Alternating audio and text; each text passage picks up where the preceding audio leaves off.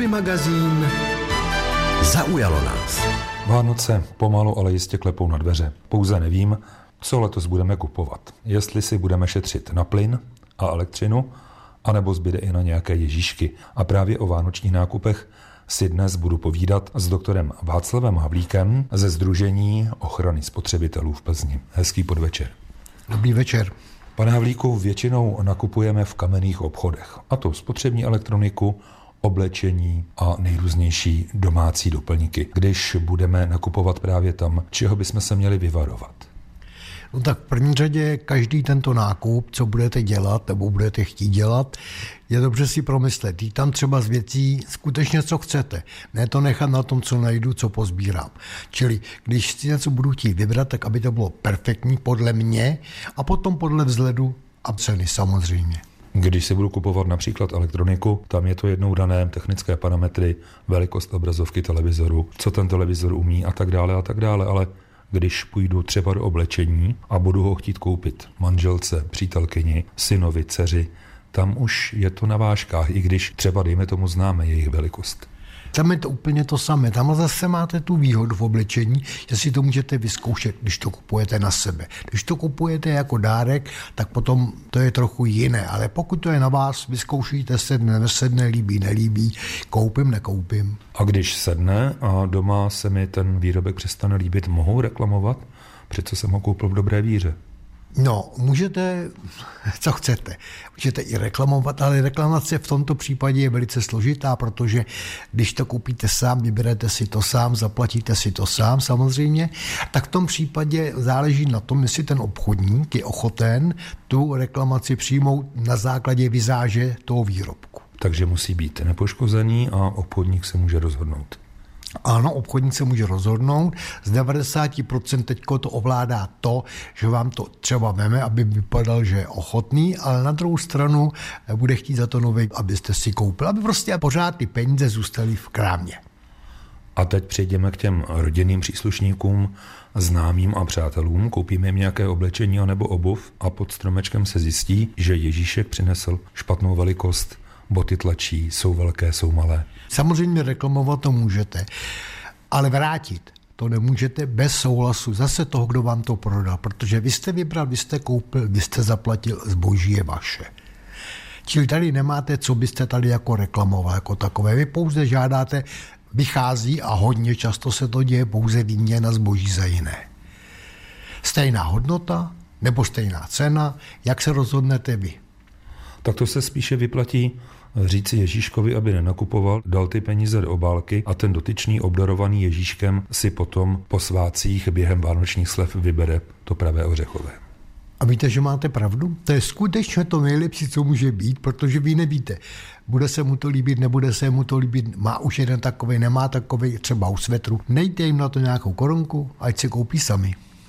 Já bych se ještě vrátil k té elektronice. Dříve většinou na našem trhu bylo, dejme tomu, pět výrobců televizorů, takových těch nosných, známých značek. Dnes, když se podívám do katalogu, tak zjistím, že je jich možná 10, 20. Ale koupím si televizi, ona bude v záruce, rozbije se, mohu ji přinést k tomu obchodníkovi, aby vyřešil reklamaci, anebo si musím najít opraváře.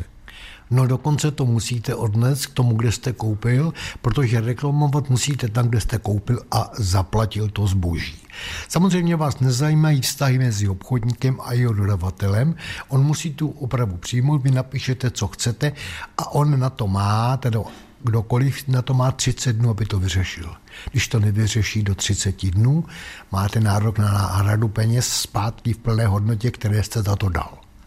A co transportní obal? U televize je to obrovská krabice, když máme malé byty a nemáme třeba sklep, kam jí dát. Já většinou, když něco koupím, tak tu krabici rozšlapu a hodím do kontejneru na papír, protože já jsem si kupoval ten výrobek, tu elektroniku, ne tu krabici.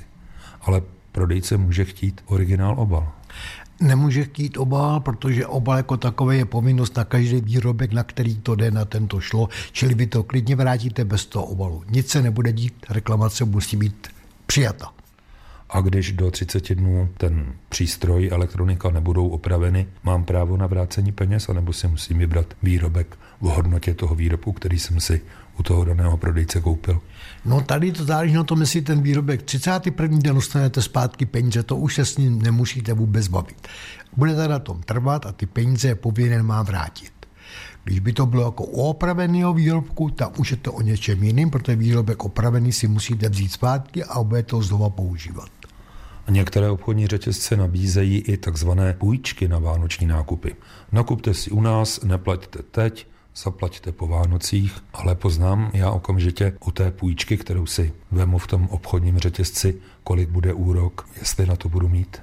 No tak vy to nepoznáte, pozná to hodně málo lidí v Česku, který mu trochu rozumí, ale zase na druhé straně ten úrok by vám měli říct oni. Když vám dávají půjčku, tak vám musí říct veškeré podmínky, které u toho jsou. Půjčím tě 100 tisíc na 8%, vy si to spočítáte a přesně víte. A když ne, tak vám to spočítá on, když by se třeba neuměl počítat tak moc a řekne vám, zaplatíte mi 120 tisíc zpátky půjčkách v jednotlivých teda částech splátek, které si dohodnete. Může se stát, že po novém roce třeba ten, kdo si půjčil, přijde o práci, energie půjdou ještě nahoru, třeba i bydlení, a nebude mít peníze na to, aby splatil.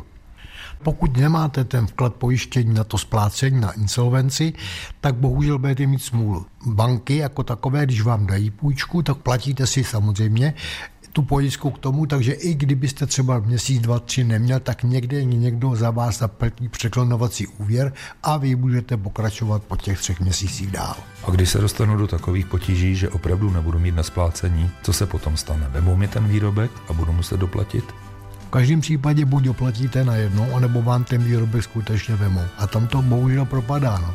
Během covidu se velice rozšířilo nakupování po internetu a spousta lidí si zvykla nakupovat v klidu, v teple domova, právě přes internet. Jaká to má úskalí, tak o tom si budu povídat s doktorem Václavem Havlíkem ze Združení ochrany spotřebitelů v Plzni. Počítač má snad doma každý, pane doktore, nakupovat jde i přes chytrý mobilní telefon, když si budu chtít pořídit nějakou věc přes internet, jak mám postupovat. Podívám se na ní, přečtu si parametry, to bude asi to hlavní, tak má to své pro a proti samozřejmě.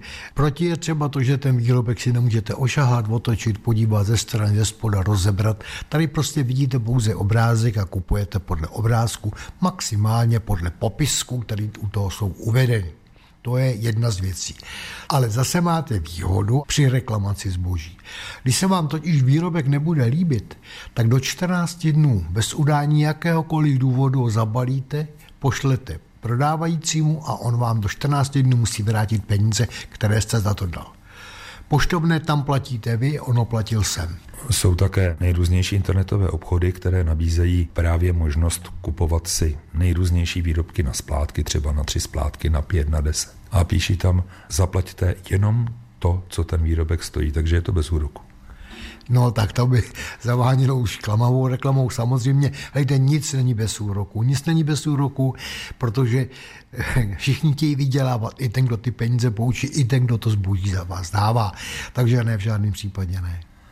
Já jsem měl špatnou zkušenost právě s nákupem přes internet, protože ten, který mi posílal určitou věc, ji špatně zabalil. Balík, který není zalitý do železobetonu a několikrát jištěn, tak nepřežije přepravu. Takže jsem si vyzvedl balík s poškozeným rohem a dopadlo to tak, že ten přístroj nefungoval a oprava mě stála více než nový. To vás stát neměla, protože tady jde o to, že vy samozřejmě musíte i tohleto, když pokud ten výrobek si nerozbalíte před tím dopravcem, tou PPL nebo kdo vám to přiveze, abyste to zjistil hned, když tak to nepřeberete. Když už jste to tedy převzal a nedíval jste se na to, tak to reklamujete tam, kde jste to koupil tu opravu oni musí provést a vy za ní zase neplatíte ty dva roky nic, ale pak už je starostí obchodníka, jak si to vyřídí s přepravní službou. Pať přepravní služba je taky pojištěna proti rozbití zásilky, takže to už je vztah mezi jimi, mezi dvěma dohromady, váš se to netýká. Je to teda velmi složitý to dávat dohromady, ale už jsme několikrát vyzkoušeli, že to skutečně jde. Takže když mi internetový prodejce pošle něco třeba i na balíkovnu České pošty, já tam přijdu, ukáži kód, oni mi vydají balík, já řeknu ano, je pomuchlaný, rozříznu, otevřu, nelíbí, poškozeno, nechci. Když bude poškozen, tak ano, když to jenom rozřízete a to zboží tam bude, nebude tam cihla nebo kámen nebo cokoliv jiného, místo toho zboží, tak si to zboží musíte převzít. To, že se vám to nelíbí, už dneska neplatí. Ten výrobek si koupíte a pak máte dvě možnosti, buď se domluvit s prodávajícím na výměnu toho výrobku, a nebo si to nechat doma a koukat se na to. Každý výrobek má určitou záruční dobu, takže se může stát i to, že koupím přes internet, on bude fungovat, ale třeba dostal někde dobrou ránu a za měsíc odejde plošný spoj, televize přestane hrát, rádio také. U kamenného obchodu tam to stačí přivést, ale jak s internetovým obchodem sídlo může být třeba v Brně, povídáme si v Plzni. No sídlo, když bude v Brně, budete to opět zase muset poslat tam, odkud jste to koupil, čili do toho Brna. To není vůbec žádný problém. Je to to samé. Slušné firmy už k tomu dávají takzvaný reklamační protokol, přikládají vám, když vám to pošlou, máte tam opravu, výměnu zboží, vrácení peněz, to vyplníte, zabalíte, zaplatíte poštovný a pošlete jim to tam. S tím, co s tím chcete udělat. Opět platí to pravidlo, že výrobek, který mi přišel, přišel v přepravním obalu. Já ten přepravní obal vyhodím a když eh, se porouchá, byť v záruce, mohu zabalit jinak, vhodně, aby se nepoškodil a poslat tomu prodávajícímu jako reklamaci? No, naprosto správně jste to pochopil, takhle se to dělá, ano. Vy jste za svůj život řešil spoustu prohřešků jako ředitel České obchodní inspekce pro Plzeňský a Karlovarský kraj. Čemu vy teď v důchodu dáváte přednost? Internetu anebo kamenným obchodům. Takže na rovinu já jsem pod obojí. Já mám vyzkoušené oba dva způsoby. Výhoda pro mě je ta, že teda vím si poradit v případě jakékoliv poruchy nebo rozbitého zboží, ale je to úplně jedno, protože i dneska se na internetu koupí velice solidní věci a myslím si, že to není tak špatné. Kdyby naši posluchači měli třeba nějaký speciální problém, mohou zajít do vaší poradny? Je to Majerova ulice číslo 4 na Borech je to jedna ulice pod nemocnicí u Mulačů a jsme tam každé pondělí, každý čtvrtek od 15 do 17 hodin a můžou přijít s čímkoliv. Řekl Václav Havlík ze Združení obrany spotřebitelů v Plzni. Děkuji, pane doktore, a přeji hezké a klidné Vánoce. Mám taky hlavně málo problémů s kupovaným zbožím a krásně to užijte. Hobby magazín Chalupářské okénko. Říká se, že v přírodě vody ubývá. A proto si dnes o vodě budu povídat s Jiřím Vlčkem, pracovníkem odboru životního prostředí Krajského úřadu Plzeňského kraje. Hezký podvečer. Dobrý podvečer.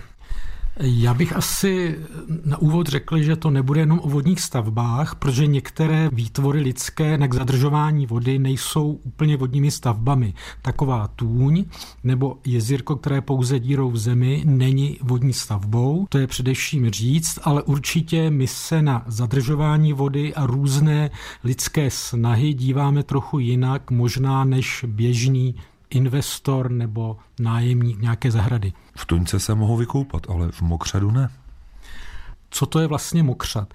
Mokřad je nějaké území podmáčené, přirozeně podmáčené, které může vznikat buď nějakým prameništěm nebo vývěrem vody, buď že se někde zvedne výš voda a to území je zamokřené a tím je způsobeno to, že tam vznikne jiný druh vegetace, jiné formy života tam žijí a tak dále. Takže mokřad může být tak přirozený, tak i umělý, sekundární a známe určitě takzvané koupací biotopy, které jsou částečně mokřadem, ale částečně slouží k rekreaci lidí. Ale v obou případech zadržují vodu.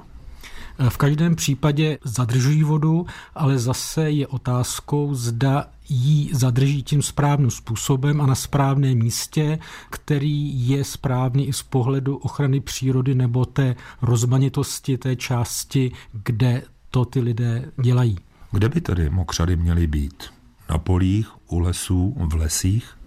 Je to trošku složitá otázka, třeba i na polích. Tam jsou mokře takzvané vysíchavé nebo periodické, ty jsou vlastně svým způsobem naprosto výjimečné a jsou obsazovány naprosto výjimečnými formami života, bezobratlými nebo i obratlovci, které nejsou jinde přítomni. Těchto mokřadů je velice málo. Je tam samozřejmě střed mezi intenzivním zemědělstvím a ponecháváním těch mokřadů, ale můžeme mít i polní mokřady nebo mokřady v nivách, nebo i mokřady samozřejmě sekundárně udělané, vytvořené člověkem a budou mít za cíl jenom zadržet tu vodu. Mokřad by měl mít především svůj cíl, tu retenci té vody, schopnost zadržet co největší množství vody v krajině a na to samozřejmě vázáno spousta dalších organismů od rostlin až po vyšší živočichy, takže jeho posláním je především zadržet vodu v krajině. A co ji ještě může zadržet? Tuníky? Řekl jste o nich, že je to díra v zemi. Ale když bude přírodní tuňka? Co vlastně bychom chtěli od toho zadržení vody v krajině. Nejpříznivější je samozřejmě vytvořit tůně ve správném místě, kde to nebude poškozovat jiné formy života. Potom jsou naše zahradní jezírka, která si budujeme eh, převážně z dešťové vody, což je taky správné. A pak jsou samozřejmě vodní stavby, ty rybníky především nebo nádrže a to už je zcela jiná kategorie, tam se především mluví o takzvané akumulace vody, o zadržení určitého objemu vody. Už to není zcela přesně to, co si slibujeme o té retence v krajině. Vidíte, a já jsem myslel, že budete našim posluchačům nadávat, že se staví na zahradách tuníky a jezírka, ale ono je to v pořádku. Oni přírodě tím pádem pomáhají. Samozřejmě všichni asi velice pozitivně vnímáme zadrženou vodu v tom jezírku a když si na zahradě svedeme dešťovou vodu do jezírka, které nám přepadá buď na zahradu nebo nejúplně vybetonované, tak s překvapením zjistíme, jak do roka nebo do dvou se nám tam nastěhuje spousta života, začíná to obsazovat i vegetace, kterou jsme tam dřív neznali a příroda se s tím dokáže nějakým způsobem poradit a pokud se o to jezírko staráme, tak můžeme se v něm i vykoupat a sednout si vedle, vypít si tam to víno nebo pivo k tomu. A navíc, když budeme mít blízko svůj dům, chatu, chalupu, tak ono vlastně to jezírko bude mít i druhou funkci. Když budou horká léta, tak ta teplota tam bude trošičku nižší. To samozřejmě velice známá věc, že ta voda povrchová tím odpařováním dokáže změny mikroklimatu ovlivnit příznivě v těch horkách a naopak v zimě zase nám tam vytvoří o trošku vyšší teplotu. A co se týká těch jezírek a zadržování, asi bych měl zmínit i to, že i v případě nových rodinných domů, kdy si stavíme čistírny odpadních vod, které jsou dneska povinné, i tam můžeme vlastně pomoci té přírodě, že tu vodu nezaústíme přímo z té čistírny do potoka nebo do řeky, ale i tam postavíme to přečišťovací jezírko, které může být ozdobou naší zahrady a ještě sníží tu kontaminaci toho toku, kam je ta čistírna zaustěná. Když se budeme doma budovat studnu, tak potřebujeme spousty povolení. Ale když budeme stavět jezírko nebo tuňku, potřebujeme něco, nebo si to můžeme postavit své volně. Tam je to zase rozdělené. Pokud si stavíme tu tůň nebo to jezírko na nějaké vodoteči, tak musíme velice dobře si zvážit a zjistit, zda ta vodoteč má nějakého správce, zda je to takzvané vodní dílo, a potom samozřejmě musíme mít určitá povolení, která souvisí s vodním zákonem. Pokud je to jenom na nějaké podmáčené louce, která nemá nějakou přírodní hodnotu, nebo to máme přímo na zahradě. Pak, když vykopáme malinkou tunku, jenom vlastně terénní depresi v zemi, pak nepotřebujeme žádné povolení k této terénní úpravě. K tomu potřebujeme povolení až od určité výměry. Hobby magazín Zahrádkářská poradna. Nákupy vánočních dárků jsou v plném proudu, ale měli bychom mít i čas se zastavit na našich zahradách a tu a tam pro ně něco udělat. Co? Tak to poradí plzeňský zahradník Přemysl Písař. Neporadí. Neporadí, tak ji necháme, uděláme si svařáček, tak. sedneme si na stoličku a budeme se na tu zahradu dívat, jak je zasněžená anebo rozbáněná. Já začnu tím, že nebudeme pracovat. Teď jsme na té zahrádce makali od eh, jara, někdo možná v zimě uklízel sníh a makali jsme až do teď a my teď prostě pracovat nebudeme. Takže my si na tu zahrádku pěkně dojdeme někdy na večer nebo prostě třeba i v noci nebo přes den, jak kdo chce. My si sebou vezmeme pořádný hrnek eh, svařáků, a tu zahrádku si užijeme, takže tam jenom budeme a nebudeme dělat vůbec nic. To zní taky dobře, ne? Já jsem pro. Já bych to viděl tak jako trošku zahradnicky. Tak máme ty naše zahrádky. Třeba nám tam vysí ještě nějaká jablíčka, třeba tam máme ještě nějaké plody.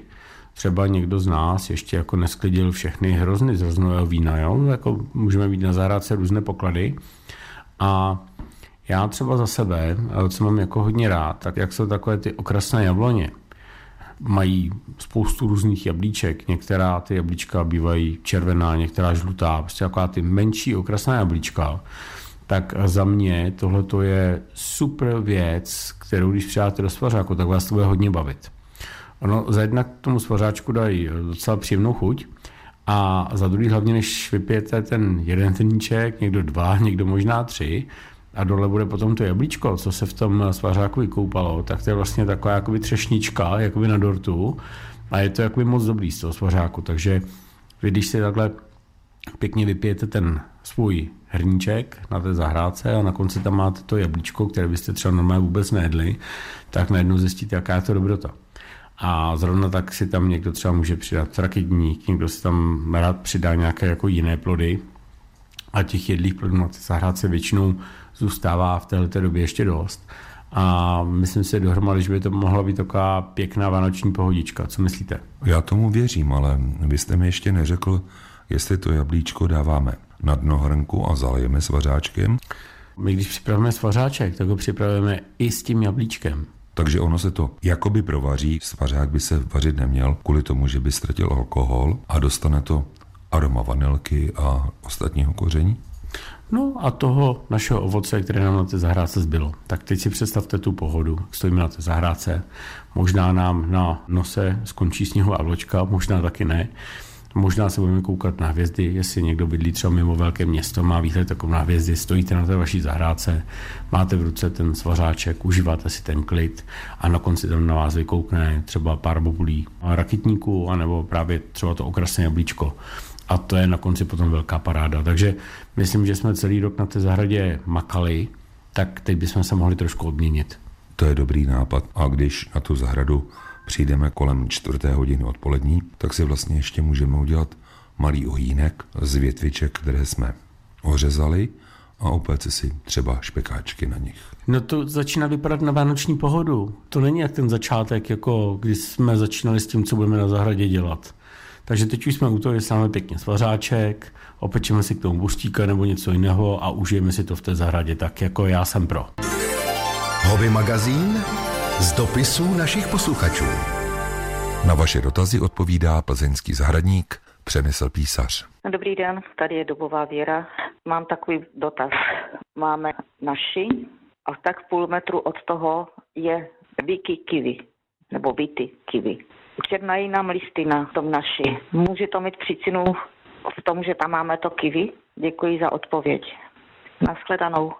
Paní posluchačko, žádná spojitost tam není, kdyby vaší hrušni nic neudělá a to, že na hrušni černají listy nebo vlastně ty jejich konce je něco, co je u hrušní na podzim přirozené, je to naprosto běžně. Pokud by ty černé skvrny se tam projevovaly v průběhu vegetace, tak je dost možné, že je to strupovitost a co se strupovitosti týká, tak eh, proti té můžete bojovat eh, třeba preventivním postřikem měďnatými přípravky. Nicméně eh, otevřeně řečeno, každý, kdo zkusil někdy postříkat nějaký ovocní strom nějakým postřikem, to zná u hrušní typicky prostě bez hrušňová, tak víte, že je to velmi obtížně realizovatelné, v podstatě až nerealizovatelné, takže já bych se asi spíš podíval na to, jestli ta hrušení má dostatek světla, jestli má dostatek vody, jestli eh, není někde v podstatě v nějakém zapojeném porostu. A když třeba prší delší dobu, tak to trvá dlouhou dobu, než eh, ta rostlina uschne. A spíš bych se věnoval tomu, v jakých stanovištních podmínkách roste a zkusil bych tyto podmínky zlepšit tak, abych vlastně znemožnil výskyt té strupovitosti, což znamená, pokud už je mokro, teda, tak aby to rychle odvětralo, aby do korony mohlo sluníčko a určitě můžete použít nějaké plné hnojivo, aby vaše hruše měla i stopové prvky a mohla se dobře rozvíjet.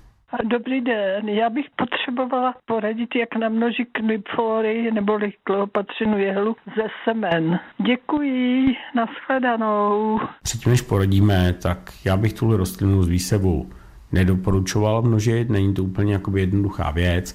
Myslím si, že lepší je zakoupit eh, již eh, nějakou sazenici, kterou vysadíte že ona ta knibofie eh, neroste úplně rychle a z toho výsevu je tam poměrně velká část rizika, že ty klíčející semena nějakým způsobem zhnijou nebo špatně přezimu přes zimu. A jinak ten výsev semínka si buď seberete z již odkvetlých rostlin, nebo si je zakoupíte. Důležité je před tím výsevem ty semínka namočit do vlažní vody na několik hodin a potom ty semena opatrně vyseváme. Jinak eh, ten výsev se provádí na podzim, září, říjen a ona vlastně začne klíčit, vytvoří takové malé sazeničky, ale je potřeba, abyste teda nevysevali venku na záhoně, do nějaké výsevní misky nebo někam tam, a ty malé rostlinky, které nějakým způsobem vyklíčí, tak potom i s tou výsevní eh, miskou nebo po přepíchání, aby ty rostlinky měly nějaký prostor, tak potom zimujeme v nějaké místnosti, kde přes zimu eh, nemrzne. To teplota na to přezimování tak eh, ideálně kolem nějakých třeba 10 stupňů a jinak ten výsev, který provádíme, tak tam ta teplota by měla být kolem nějakých 25 a 20 stupňů a nevysáváme teda venku. Jo? Všechno to provádíme tady to doma a na jaře potom ty sazeničky můžeme vysadit. Nicméně ještě jednou bych chtěl říci, že je to celkem jakoby obtížnější množit ze semen, takže já bych doporučil spíš si zakoupit sazenici. Dobrý den, prosím vás pěkně, já bych se chtěla zeptat, když jsem si dala do záhonu byliny, ovšem bohužel byly z truhlárny a projevilo se mě to tak, že tam mi uhynuly jahody a neprospívají tam rostliny, už je to tři roky, pořád to není ještě v pořádku, tak se chci zeptat, jak bych to mohla nějak potlačit nebo uh, zlepšit tu půdu. Děkuji. Paní posluchačko, kdybyste vzala těch pilin, řeknu přiměřeně, a do těch záhonků je zarila přiměřeně jakože málo, tak byste tím podle mého názoru zlepšila kvalitu té půdy a tím rostlinám by se tam pravděpodobně více líbilo. Asi jste to přehnala a také otázka, z čeho ty plyny byly. Jo? Jestli jako ty plyny pocházely z nějaké dřevotřísky, která v sobě obsahuje lepidla a různé jiné materiály, tak jste tu půdu zahrádce mohla taky celkem jakoby dost zničit.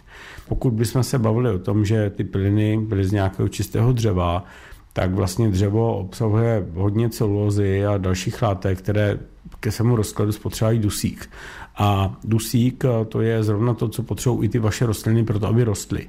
Takže pokud tam těch plyn bylo hodně, ten eh, nárok eh, vlastně na ten dusík byl poměrně velký a ty rostliny hladověly. Takže kdyby někdo dostal ještě takovýhle nápad, tak přidat nějakou organickou hmotu do záhonu je jako určitě dobře, ale prosím vás s nějakým jako rozumem a s nějakým rozmyslem.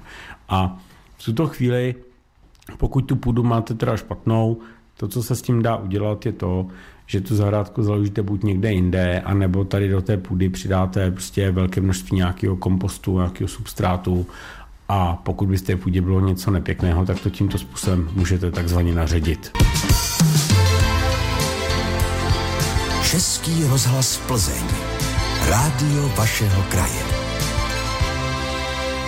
Připraven je poslední dotaz. Dobrý den, tady Eva. Chtěla bych se zeptat, po zhotovení kanalizace máme eh, senkrovnu, kterou vlastně bychom chtěli používat jako nádrž na vodu na zalejvání. Několikrát jsme ji vypláchli.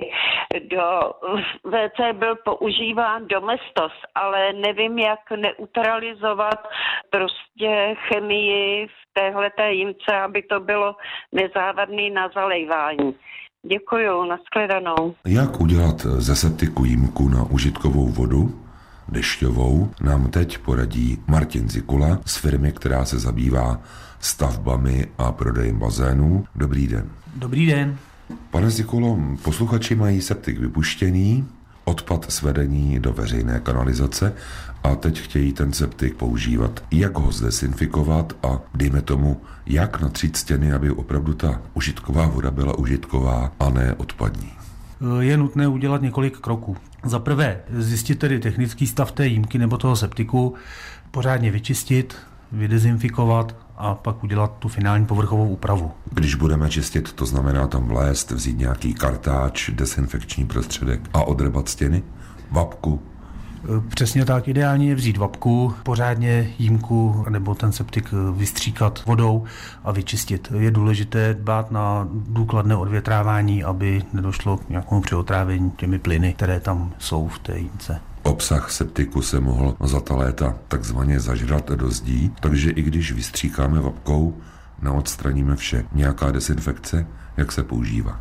Používal se potom nějaký ten chlorňan, ale je to spíš otázka na specialisty potom, co se týká nějakých těch dezinfekcí, tak aby zase nedošlo k poškození zdraví toho uživatele. Septik budeme mít vyčištěný, vystříkaný vapkou, zdesinfikovaný, natírají se potom nějak ty stěny.